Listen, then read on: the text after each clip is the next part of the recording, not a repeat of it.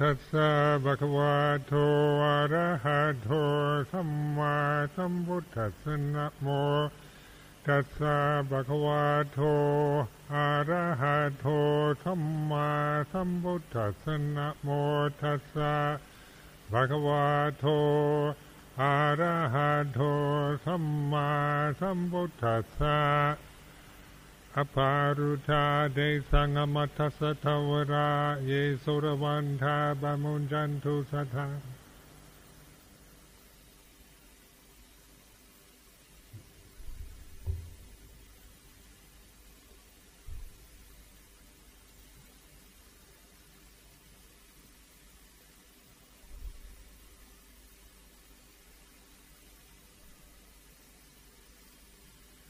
this is the um, observance night, and it's very auspicious to have uh, Ajahn Sucitto and his uh, monks and nuns here for this time, this for this week, uh, to support and help each other, encourage each other in practice, Dharma practice in the monastic life.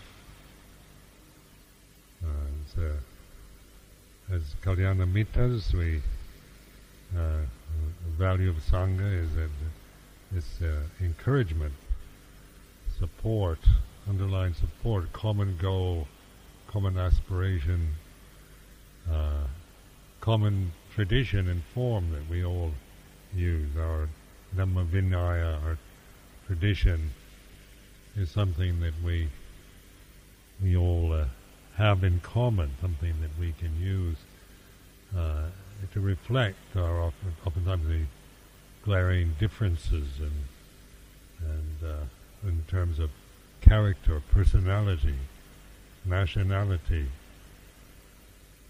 etc. All the things that that can uh, that we can dwell on that are different, though it's important to recognize the common bond that which which binds us together as a as a samana sangha.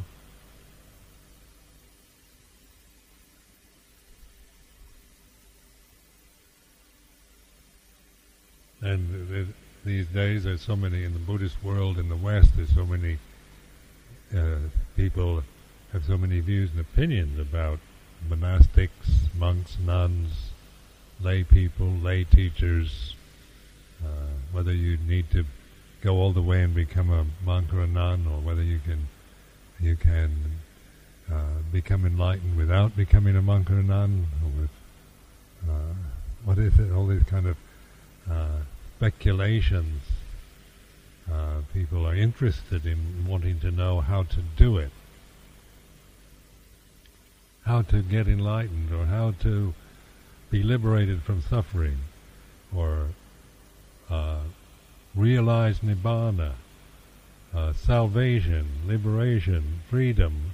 All these words imply uh, an ultimate realization in which we we uh, break through the delusions uh, that we have about ourselves and the world that we live in.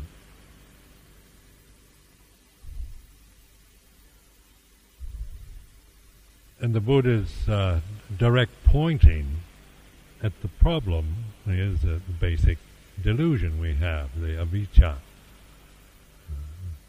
the ignorance of the suffering, its causes, the ignorance of the cessation of suffering, ignorance of the of the eightfold path. And this is what when we use the word avijja, it implies this kind of ignorance. Doesn't, mean ignorance of in in in uh, other ways, like not knowing things about worldly situations. But this is having not explored, investigated, uh, contemplated, reflected, not having with insight penetrated the truth of the way it is, then our relationship to the world, to each other, to the tradition or to the society uh, will always be uh, a source of suffering for us.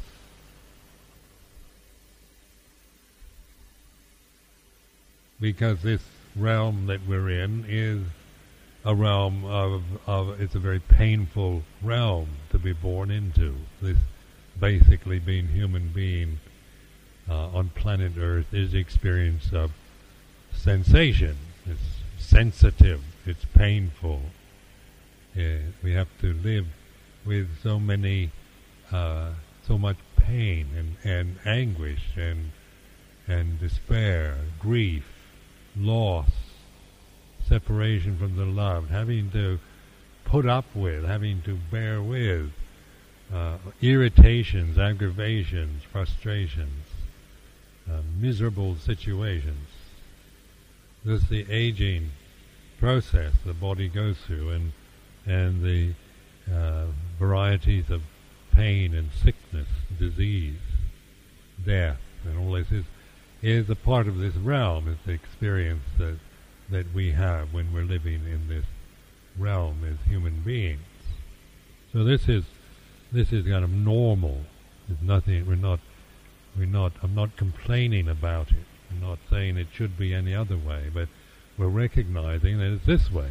Uh, this is the way it is. That as long as we seek uh, uh, to attach and and identify with this with this realm that we're living in, with the body we have, or with the uh,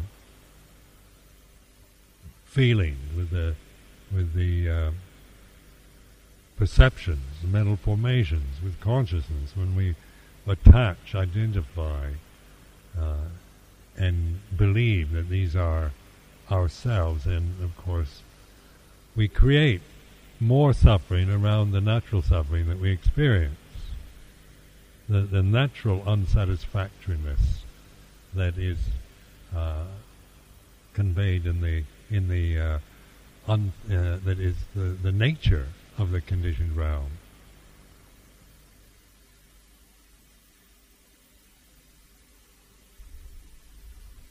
So when we when we investigate this realm that we're living in, it means we're not looking at it in terms of making value judgments or trying to uh, complain about it or to think that we can somehow transform the conditioned realm into something that would be permanently better, permanently more beautiful, permanently more pleasurable, then uh, we we realize that in the say in Western Europe, the past 50 years, there's been enormous effort put forth in trying to to create uh, that kind of experience, kind of uh, materialist world of luxury and stability, uh, materialism, uh, pleasure seeking, hedonism goes into all kinds of extremities. And yet, even at its very best, when you do have the very best of of of it all is something basically uh, unsatisfying. It, it can't really fulfill us.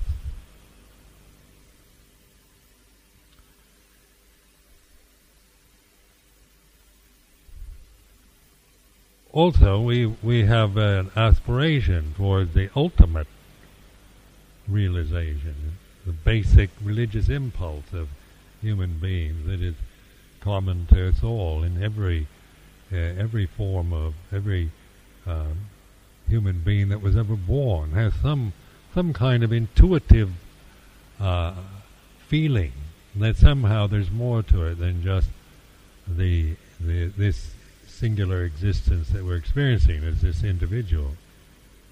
The, the mystery, the unknown uh, that we sense uh, there's something more, something magnificent, something marvelous in this universe, where our lives can get really involved with just the, uh, just trying to survive, just trying to get enough food, or, or just barely eke out a living, trying to make our way with it, trying to uh, control the pain, the disease, the the sense of loss, the fear of the future, the fear of death.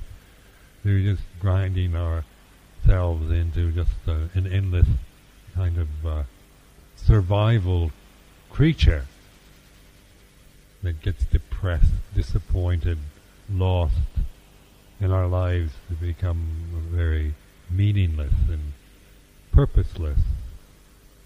So we oftentimes take to drink or drugs, something that at least kind of give us a break from the uh, endless proliferations we make around uh, through negativity, through fear and desire, through doubt and worry, anxiety, through self-consciousness, obsessions with ourselves,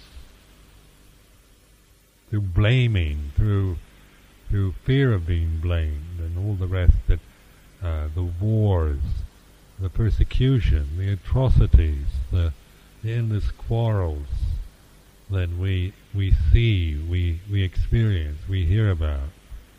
This in this century, the 20th century, there's been a century of just uh, you know one war, one conflict after another, conflicts that are, that are really you know you know called world wars, first, second World War, the Cold War, and plus all the innumerable uh, conflicts that go on that don't get such uh, kind of um,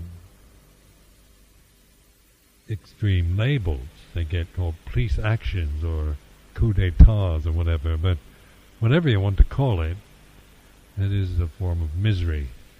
And now I don't know how many how many wars are going on at this time on this planet. There are a lot. And what are these caused from? You know, why, why do we seek to solve problems or try to to uh, try to uh, make our society, try to get our societies into trying to create a society we think we can maybe make better or or have some idea that it'll get better if we get our way, if we win the battle. Uh, through these violent means, through deceit, through violence, through uh, abuse, atrocity, uh, murder and slaughter and so forth, and we think we can somehow, if we we can uh, hope to create some kind of idyllic society through such means.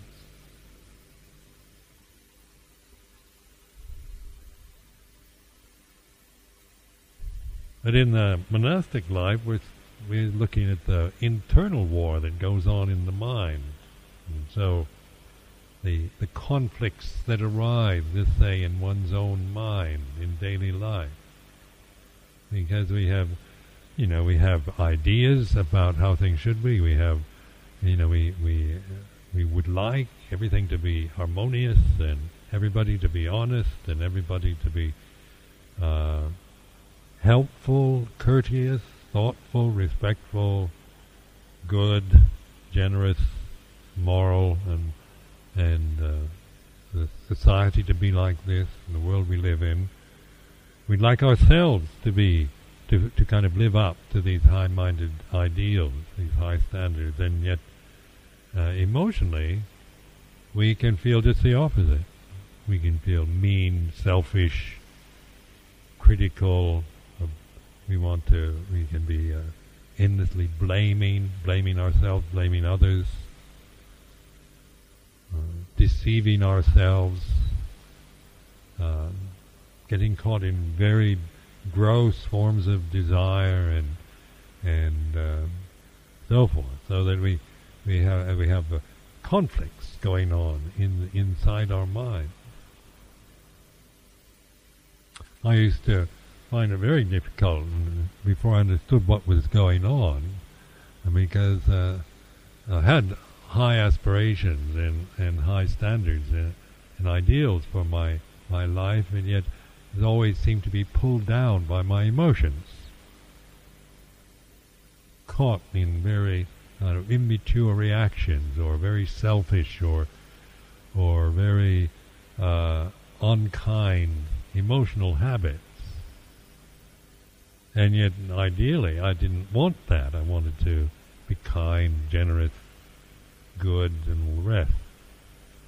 So then the, you end up with this judging going on. The, the, the intellect judging, the thinking, the emotions are bad or you should there's something wrong with me for having feeling like this, for having these thoughts, for having these emotions. The critic, you know, saying this is bad. You're a bad person for thinking like this, feeling like this. And so the conflict goes on. You try to justify it. You you you uh, rationalize all kinds of things. You manage to deceive yourself a good part of the time. Uh, uh, but this this it, uh, confusion arises, endless confusion, emotional confusion, and uh, one just feels a sense of despair, hopelessness with oneself through trying to solve one's emotional problems through through the intellect, or just trying to get just suppress the emotions, try to deny or uh, refuse to uh, to acknowledge them.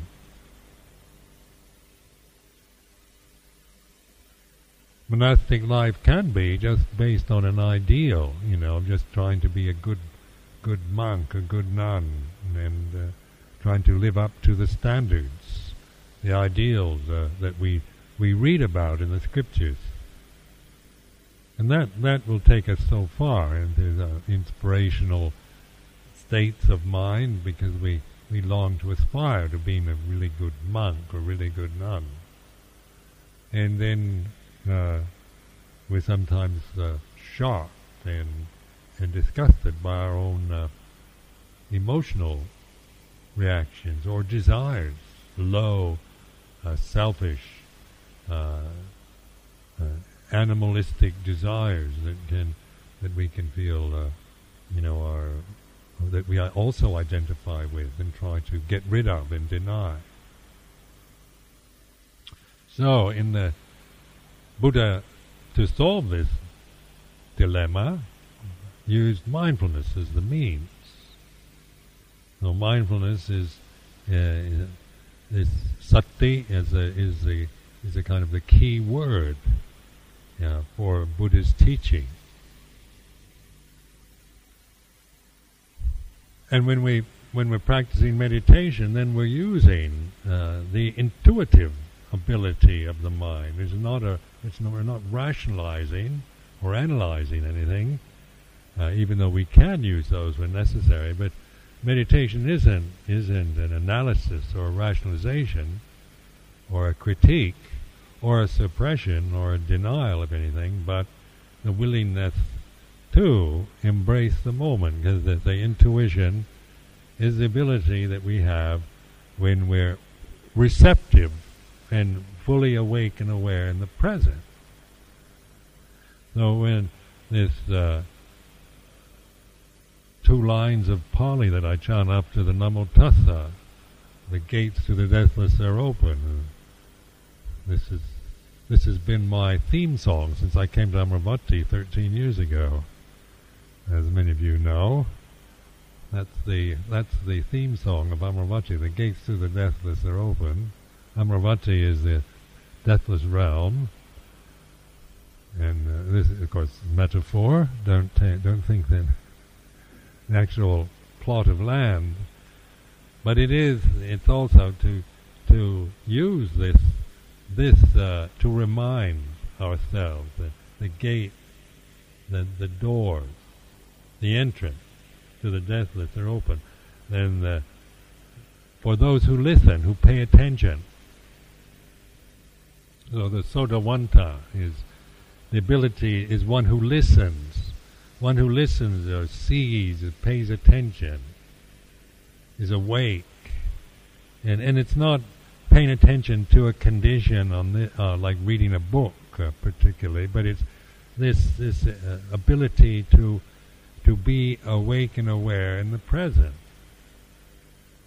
To put that kind of effort into the present moment to sustain this awareness, to listen, which is an expansive state of mind, isn't it? The, the conscious experience in the present is embracing the moment rather than discriminating, uh, like concentrating on one thing uh, and uh, and and shutting out all the rest. like with samatha meditation, we tend to do that. We tend to concentrate on one thing and, and sharpen up the concentration through through suppression. then with vipassana, we're using this intuition, which is intuitive awareness, which is to embrace the present, the totality of it, the way it is.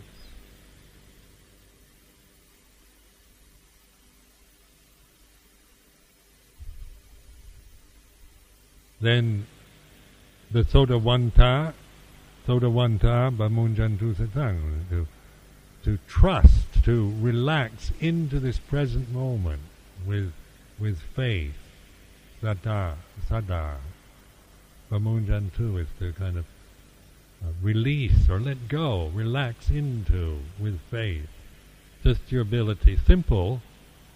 It's a simple ability. It's not a complicated, difficult thing to do. It's not like you have to spend years trying to to be mindful and trying to get it. It's not like that. It's it's it's a it's a natural state that is relaxed and attentive, open, receptive in the present.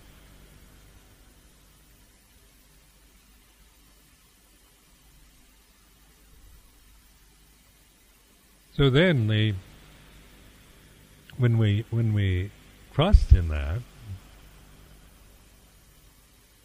then we begin to uh, recognize the way it is. For example, the, in the Satipatthana, the, the, body, the feelings, the mental formations, the, the Dhamma, the four foundations of mindfulness.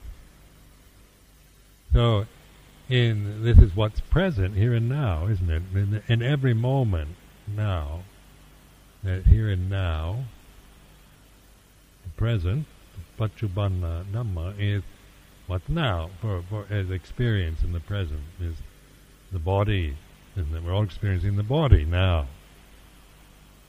How do you experience your body? You know, if you, if you analyze it through through conceiving it as this and that, through through the various uh, uh, kind of ways that we we have, say in with medical uh, terminologies or scientific terms. That's one way of trying to analyze the body as if it in, in, a, in an abstract way, through or through looking at charts, through looking at uh, books on anatomy and physiology,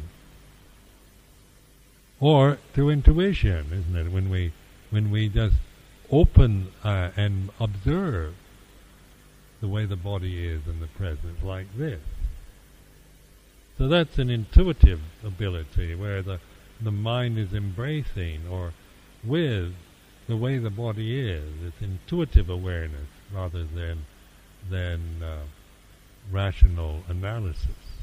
It's like this. So they use the four postures, the breath.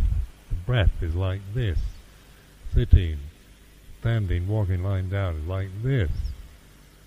We're not, we're not, it's not criticizing or saying, you know, saying how it should be, but whatever way it is, whether you're walking straight or crooked, sitting erect or, hu- or hunched over, whether you're feeling pleasure or pain or whether whatever, it, it's not really. We're not we're not having a standard that we we're trying to make ourselves live up to, but just noticing beginning to trust in our ability to just observe the way it is, like this. So in that in that moment, and the body is is seen for what it is, and our relationship to it has changed from seeing it from uh, the the sense of my body as we we might look at it in a mirror with vanity, you know, with, how attractive or how old do I look, the, or the, uh, my complexion and so forth. Or seeing the body merely in terms of uh, the perceptions of modern science, and uh, through through analyzing it and criticizing it, or through feeling it, being it, with it, because the we can the conscious experience of consciousness in this present moment allows us gives us this ability to to let the body be a conscious experience in the present because of this intuitive ability of the mind. And then the uh, Vedananupasana is the Vedana, feeling, pleasure, pain, Sukha, Dukkha, Dukkha Matsukha Vedana. Because this is a, this is a sense experience, and the pleasure, pain, and neutral sensation through the senses, through the eyes, ears, nose, tongue, body. Mind, the mind, mental stage give us pleasure or pain or are neutral, as well as sight, sound, smell, taste, and touch.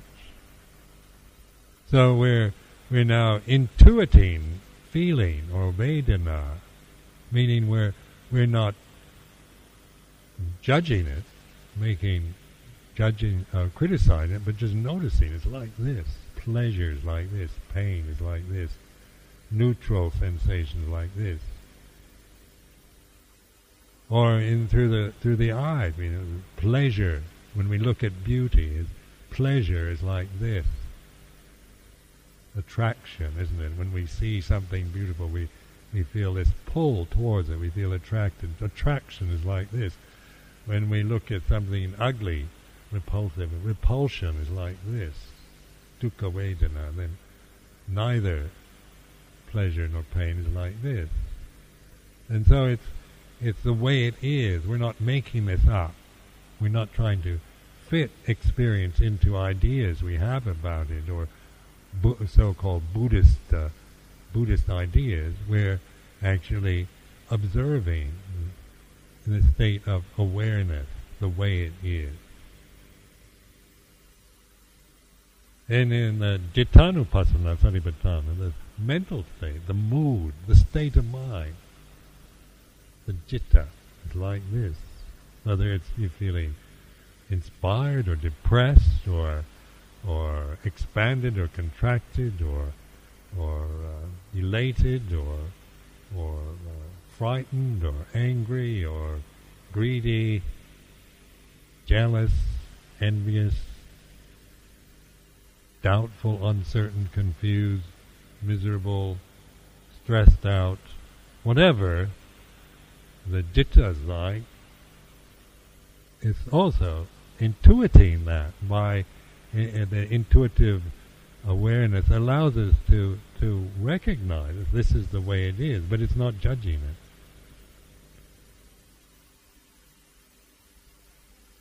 This is particularly, I find particularly a challenge to deal with jittanupasana because you say you're having a, uh, you're feeling angry or you're feeling uh, uncertain or confused. There's so much resistance wanting to get rid of it and change it. But we begin to through this Bamunjandu Sadang by releasing, letting go into the present moment. We're we're not trying to make anything out of it, just let it be what it is. It's like this. So miserable mental state is like this.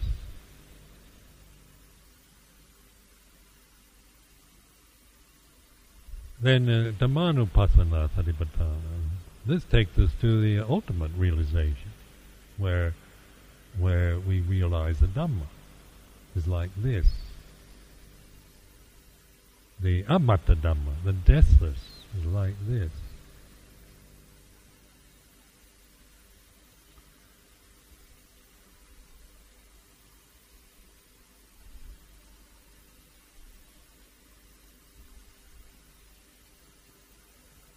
The conditioned realm is anicca dukkha anatta. So we we see that we we use these as as reminders of the way it is, not as as ideas we put on to life.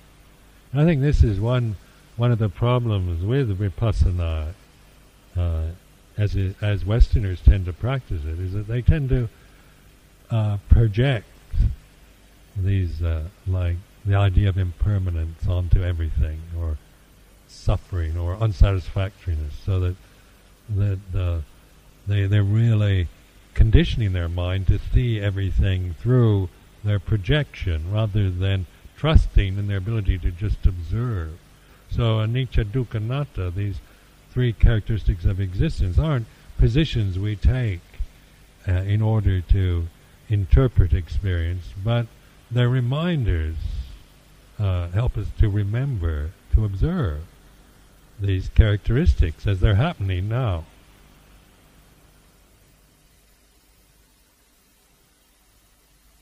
remember the old wet blanket approach we used to do years ago. You know, you say, look at a flower and you say, that flower is beautiful, and we say, yeah, but it's impermanent. It's going to get old soon, and wilt, and then turn rotten and stink. They think that's that's vipassana, uh, which is, you know, kind of, ta- you know, uh, kind of. Is, in, in the way I said that was deliberately said in a state of projecting this that that uh, you shouldn't enjoy beauty because you'll get attached and then you'll suffer. So you start looking at even beauty as uh, through this through some projection of suffering. You know, it's all miserable, which leads to uh, a kind of self delusion. Again, it's depressing. But this isn't what is. This isn't mindfulness. This is just trying to uh, convince yourself of something, uh, something you call Buddhism. So, we're not trying to convince ourselves, but observing that beauty is attractive. It's the way it is. It's like this. It's not making any value judgment about it. Beauty is impermanent. You know, it's not nothing. That's part of this. That's that's fine. It's nothing uh, unless you, the only suffering you have is when you want beauty to be permanent. Then you create suffering around beauty.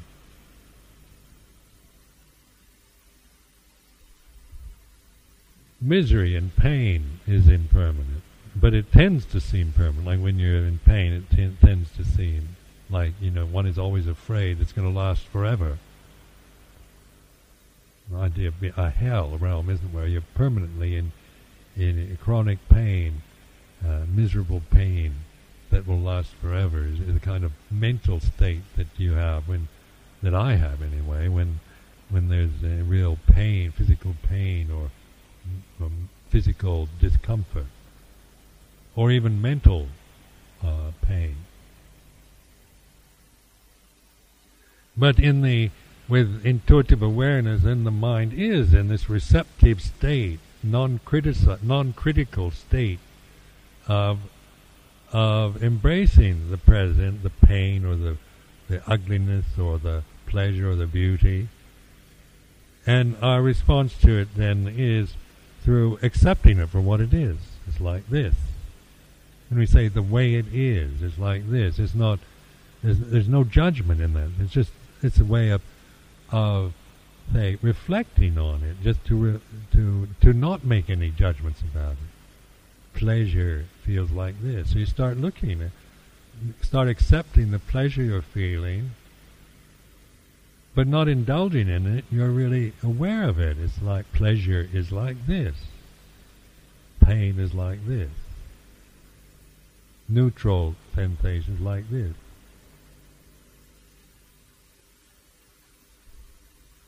in the silence of the mind, then the, is the is the uh, where the world and eternity meet. Mr. Panikkar says, Father Panikkar says in those tapes, the silence is where the world and the eternity meet. Well, that's an interesting reflection for me. And I've contemplated that a lot. With the the uh, because in the present moment, you know, the one one can be very much uh, aware of the world or the emotion or the state of mind, the agitated mental state that one is experiencing, or the physical sensations of the body. And and when that dominates all our attention, then we have no way of of tra- of uh, then we, it just goes on and on to the next one. You know, the world, the samsara has this this kind of endless cycle uh, feeling to it. It just goes around and around and around. And so, as long as one's attention is only on the on the uh, rupa uh, kaya vedana citta, then then there's you just one is just continually kind of processing conditioned experience, and it just goes one goes thing goes on to the next. So in in realizing the deathless, realizing the in the third noble truth, realizing of nirodha, of nibbana, uh, realization of anatta, like sabbe dhamma anatta, and when you chant that, all dhamma is anatta. Realizing anatta, non-self, sunyata, emptiness, realizing uh, nirodha, cessation, realizing nibbana, non-attachment.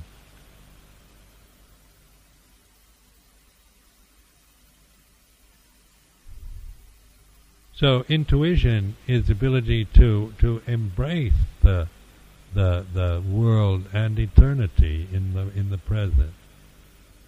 Now that sounds pretty grand, doesn't it, in, in terms of uh, terminology? But through reflecting on it, you know, that's what that isn't such a rare or impossible thing to do. I mean, when you think of it in terms of maybe uh, abstract thinking and, and and your intellectual abilities, it it's uh, it does sound difficult. But in terms of of uh, experience, it's quite normal, natural thing to be able to do.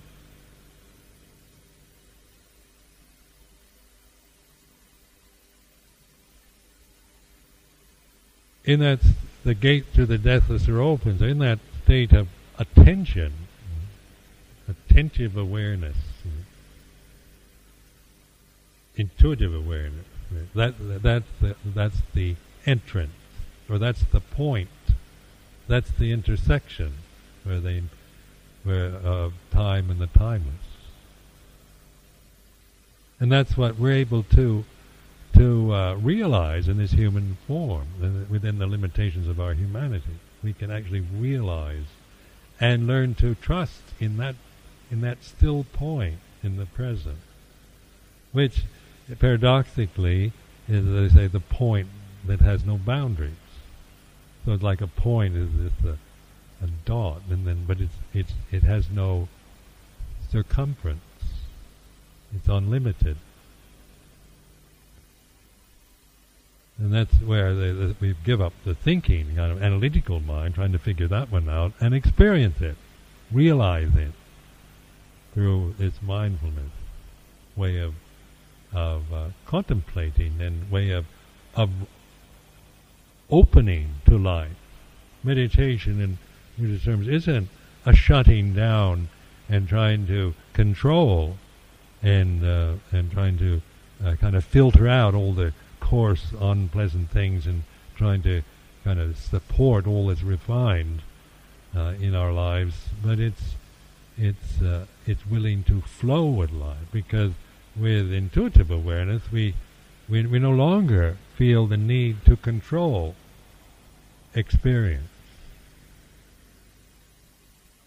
If we're caught in just the worldly dhammas, then there is a need to control things. We always because the we, we just get so upset or so confused or so uh, angry or so resentful or so uh, disturbed by this or that that we, we do have to control uh, and, and exert a lot of effort to just try to survive in the world because it it's just uh, the, you know it's just too too frightening, too many uh, aggravations, too many frustrations in it.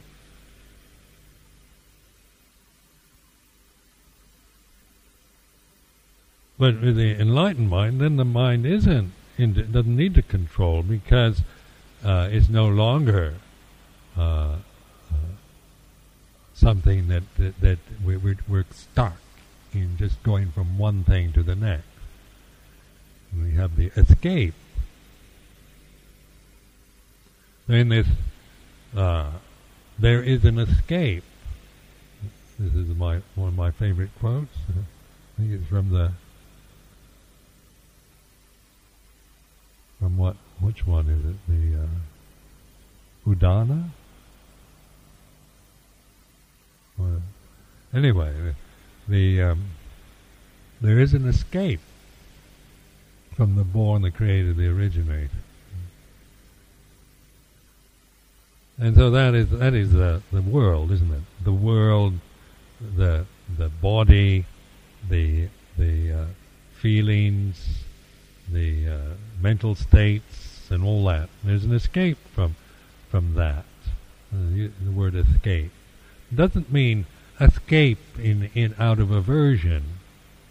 Doesn't mean we hate the world and we're just trying to get out of it. It's not based on aversion or blaming the world. It's not that kind of escape. But it's the escape through wisdom, through seeing the nature of this is like this. And that as long as we're bound into the conditioned realm, identified, attached, lost in it, then all we, all the best we can do is try to control it uh, for our own benefit. You know, exert, uh, make lots of money and try to buy a nice cottage in some pleasant place and, and try to, you know, avoid any unpleasant scenes or unpleasant people or uh, pollution and all that. You can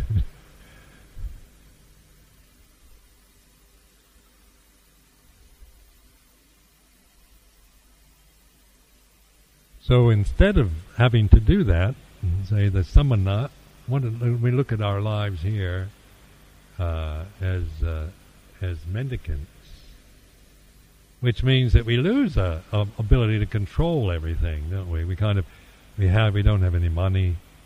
Uh, we have to just we accept alms food, and uh, we, we we've we've given up our ability to control our lives and, and kind of arrange and manipulate conditions for our own benefit, protect ourselves. You're at the mercy, and that we're at the mercy of the society we're in whether the society is merciful or merciless. Fortunately, the society is fairly merciful. So we we have this nice temple now. We can sit and good food every day and all the rest of it. This is the mercy. Uh, we're living in a merciful society rather than a merciless one. But we're dependent on on the on the mercy of this society for the basic survival with the four requisites. So that means we're we're deliberately choosing not to be in control of all that, and taking the risk of of uh, of, of meeting mercilessness, hard-heartedness, brutality, indifference, not caring, not respecting. No reason why anybody should just respect us, uh, respect me because I'm Buddhist monk, in, especially in a non-Buddhist country. But the fact is that it does. It's never been a problem for me living in the, in Britain because uh, there is mercy, there is good-heartedness, that that, that the samana life does seem to to bring out the goodness in, in others. Brings out these merciful virtues. So then we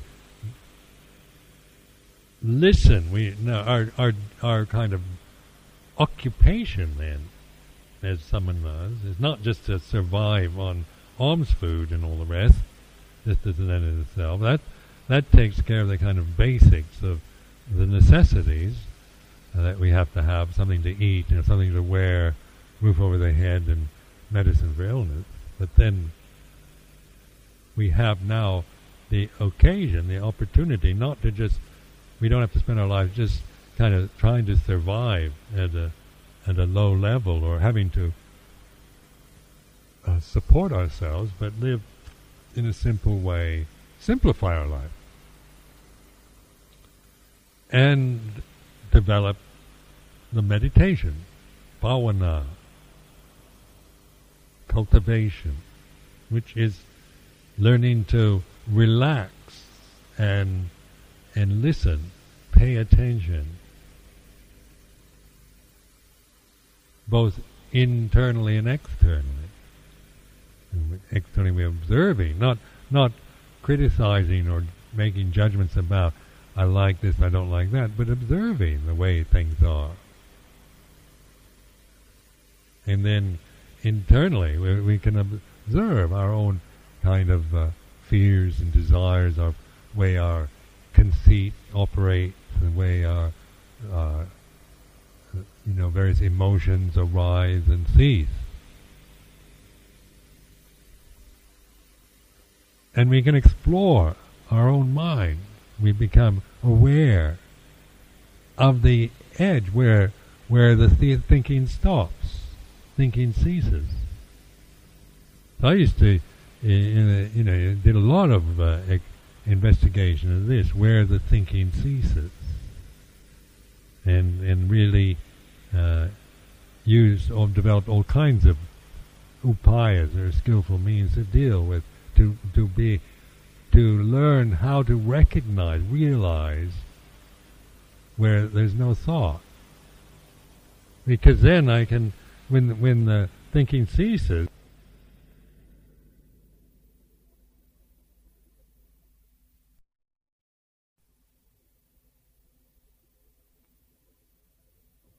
my feelings my moods, making judgments. My intellectual mind's programmed to endlessly criticize my my moods, my emotions, my habits. And so if I'm if I'm just if I have no no cessation of thought, then all I can do is try to kind of rationalize my existence as a monk, which doesn't, which isn't liberating isn't isn't the experience of liberation. So the the aim to to recognize first of all, I recognize the cessation of thought. we were talking this afternoon at tea time about doubt, investigating the the state of not knowing, the experience of not knowing, not understanding, doubting, uncertainty.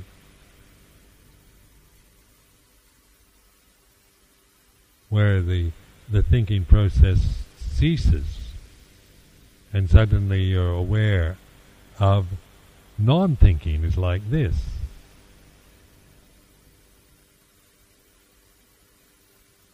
The gaps between thoughts, the gaps between words. So then also in uh, I use this uh, sound of silence. Develop this one found very helpful. And many of you are using this now. I hope to good effect. But it it also is a sign where the the thinking mind ceases, where you're at the edge, uh, where the conditioning of the mind is no longer you're no longer caught in the conditioning of the mind, and where you can, and as you rest into that sound of silence more, relax into that silence, then you can be, you can really know what you're feeling. You know, this the level of citta of, of uh, that you're experiencing in the present. Whether you're feeling the the mood is is uh, happy or sad or pleasant or painful, whatever. Confused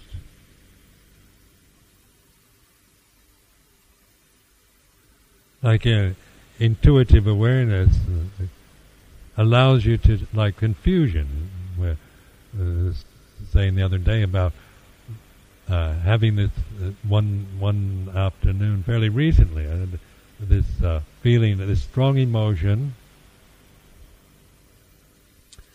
and I had this. Uh, and my intellect was busily trying to kind of analyze this emotion, and uh, trying to kind of, you know, making making judgments about my emotional state, and then the emotion uh, was like this. So, just embracing both the intellectual uh, desire to, to figure it out and the and the actual uh, feeling of that emotion, and the result was confusion. And so as I stayed with the confusion, then the confusion dropped. and, and you're aware of the cessation. So you re- realizing the cessation of of emotional habits, not getting rid of them or suppressing them, but with being aware when they're no longer present, no longer there.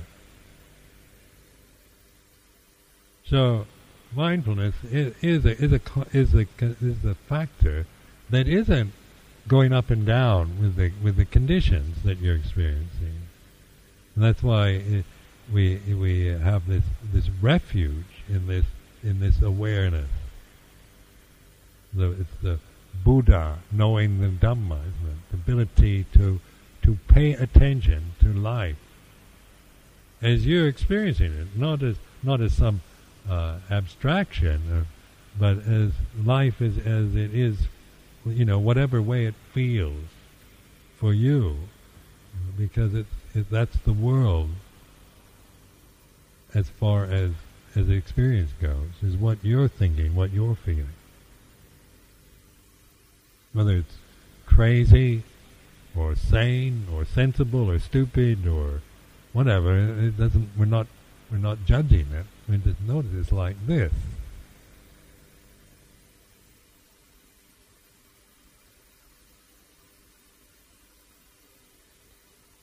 So there, there is the escape from the created, the conditioned, the born, the originated. Because there is the unborn, uncreated, unoriginated.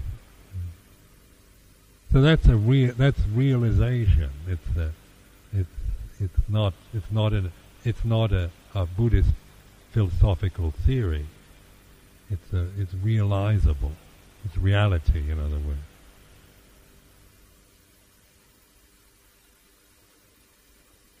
Now I'd ask myself over in my monastic life over the years, I said, this has to be something practical. It just can't, you know, like the oftentimes uh, religion, religious teachings get get exalted to the point where you, you feel you no longer can make them work. And so, nibbana is one of those words in, in the Buddhist world that gets exalted, gets put up on a pedestal. And uh, arahants and sotapannas and all these are these are these are put on pedestals so that they they're so high that that that most of us uh, think they're just beyond our ability. But then, is that what the Buddha was teaching? Worshipping, worshipping something on a pedestal. That we have faith in something up on a pedestal. Is that what he was teaching? Then any religion, you know, golden idols, or you might as well worship, um, you know, beautiful golden goddesses on pedestals, something. if you're if you're into worshiping things on pedestals, but this is, but nibbana isn't isn't something refined, but some but it's subtle. So it, when it, it, it it's asking us to pay attention rather than to refine ourselves. the realization of of the cessation, how does that work in practical as a practical thing in your life? And so I would, I just, you know, I'd, I'd try to, you know, witness that in that the, the cessation that goes on in my mind, the way things end in my mind.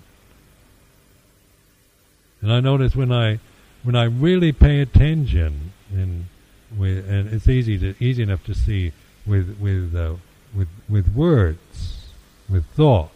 His thought moves very moves quite quickly. Or I develop these these deliberate thoughts, you know, and then think in a deliberate way, so I can observe the gaps, the interstices, spaces between thoughts, between words, and the end. But then the the emotions kind of linger, don't they? They hang around. They they they they have a lot of inertia. They kind of they they're not like they don't move so quickly. So you're you're stuck with oftentimes moods, with feelings uh, uh, in your in your mind, in your body, in your heart, feeling of sadness or or despair or or resentment. So then the uh, intuitive awareness of that feeling is like this. And you go right into the feeling, totally embracing the emotional feeling, not judging it, analyzing it, but just letting it be like this.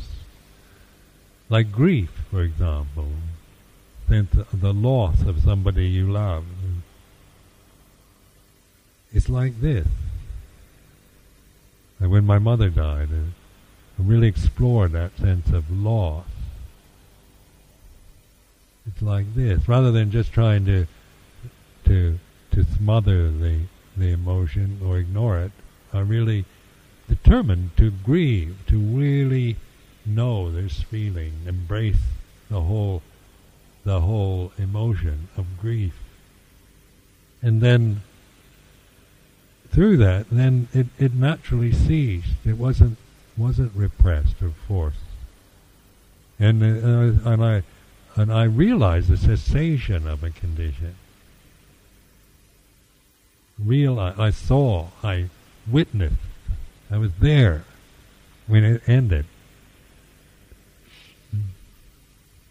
So that's making it, putting it into practical, and then in, into practical uh, realizations. Nothing fantastic or, or all that difficult about it. Just your willingness to to uh, do that, and your trust, your your confidence that you can do that.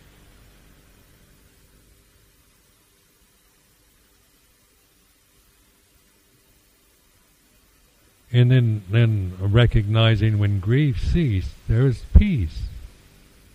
Like when that emotion was the the the when the when it had finished, then there was a sense of this real peacefulness, bliss. Not not a kind of blissed out high, but uh, this a, a, a lovely feeling of emptiness, no self non-attachment. And recognize, realizing it's like that. Non-attachment is like this. So you're you're you're really informing your conscious life with wisdom all the time, both in the presence with the presence of the condition, the attachment to the condition, and and the absence and non-attachment of the condition No both, not not no preference. We get greedy. I want just to. I just want to live in the state of nibbana, non-attachment, and uh, and and emptiness. And we attach. You know, we get. We we want that. We want we we uh, we attach the idea of emptiness and and to the memories maybe we've had of those moments that doesn't work either because as far as as uh, our karma goes, we have to we we we're like this. We're at that point of intersection. The the world, the conditioned realm is very strong experience for us having a physical body like this, having senses and all the rest. You know, this this is uh, this is what we this is what we have to accept the the world, the conditioned realm as it is. not try to escape from it because we don't like it and don't want to suffer, don't want to feel it, and don't want to experience it anymore, but recognize it, realize it, its presence, and also recognize, realize non-attachment to it. When there's attachments like this, when there's non-attachment, it's like this.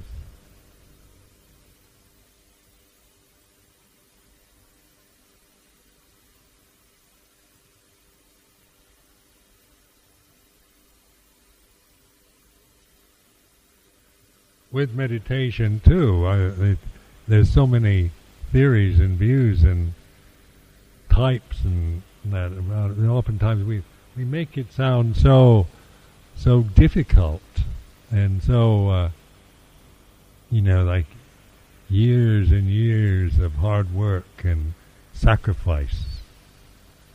Let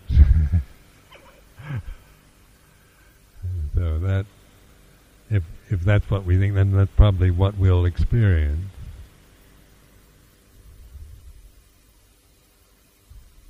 we create that, don't we? That's the world we create. Uh, that we're, you know, and then we tend to. Uh, that's what we tend to experience then. Uh, but it's not either, you know, getting enlightened quickly and then uh, any what any position you take, you can be aware of. Even you know we can even attach to the view of not being attached. You shouldn't be attached to anything. You people say, and then uh, that then we're attached to that view. or all the views about meditation, about samatha, you have to get this, then do vipassana, and then, then the pure vipassana, and uh, views about uh, all kinds of things that we. Uh, the views aren't necessarily the problem; it's the attachment, it's the commitment, the the attachment, taking refuge in views that blind us. So even even attachment to the view of non-attachment will blind you. So I used to try deliberately being attached to things just so I could re- realize uh, and know what attachment's like, and deliberately attached. You know, really, you know, instead of just saying, "Oh, I shouldn't be attached," and kind of living my life in a kind of furtive way, I don't dare attach. And I I would experiment with my attachments, really watch and feel them, and feel uh, the what it's like to really be attached to things or people or ideas.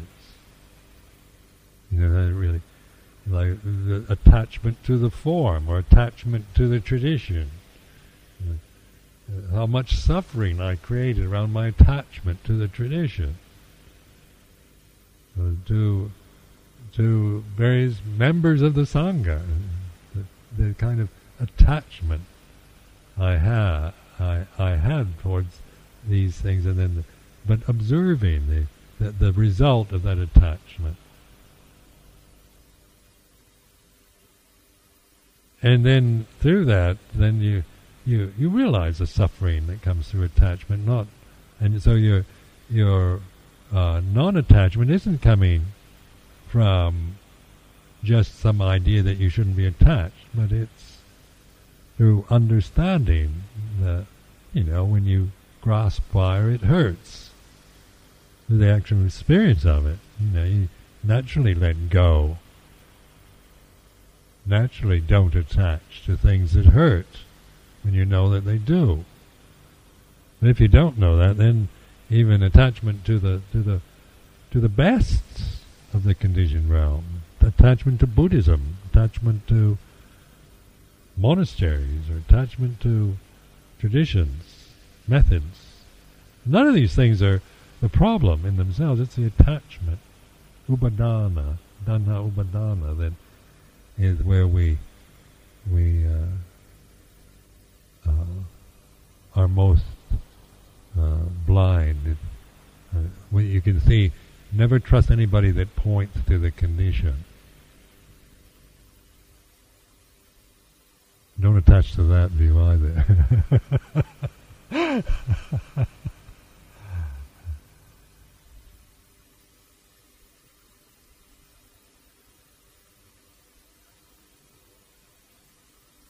But you know what attachment is.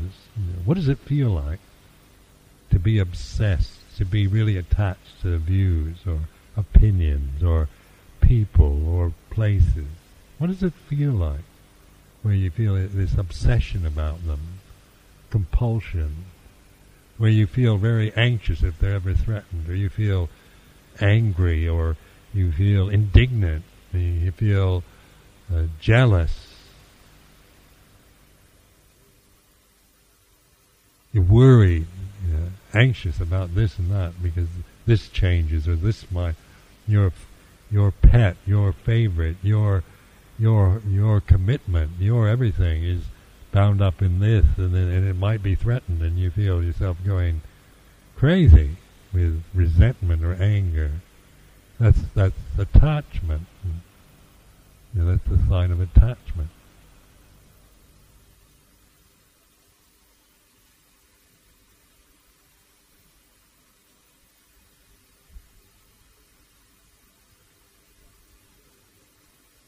And that very attachment isn't, we're not trying to get rid of it, but to understand it, know it, feel it, experience it. So then you, you know what you're talking about. You know, uh, and you then you can, uh, then your letting go isn't through aversion or fear or uh, about attachment. It's through understanding, through real, through uh, and and through uh, realizing non-attachment is like this. Non-attachment is cool. It's it's it's and it's joyful. I notice in monastic life I get a lot of joy from monastic life when there's no attachment to it. When I start attaching to anything in this monastic system, then then I don't get much joy out of this life. I could blame a monastic life, blame others. Then I know better. Know that that if I'm experiencing monastic life is uh, as, as onerous or difficult or hard or whatever, then it's because of an attachment I have. Where is that? What am I attached to then that's making my life so joyless and so miserable? And then I try to see, you know, investigate there. What am I attached to now that's making me like, that makes me suffer like this?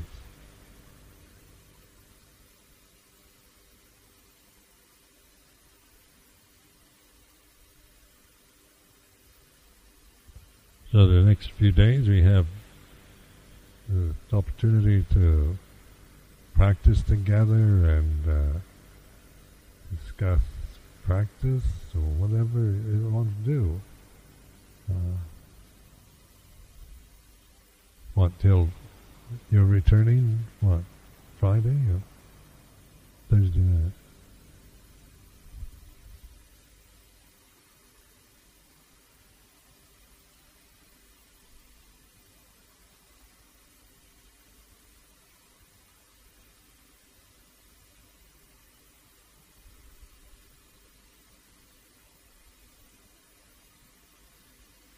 I think that's this is the, we stay up till midnight.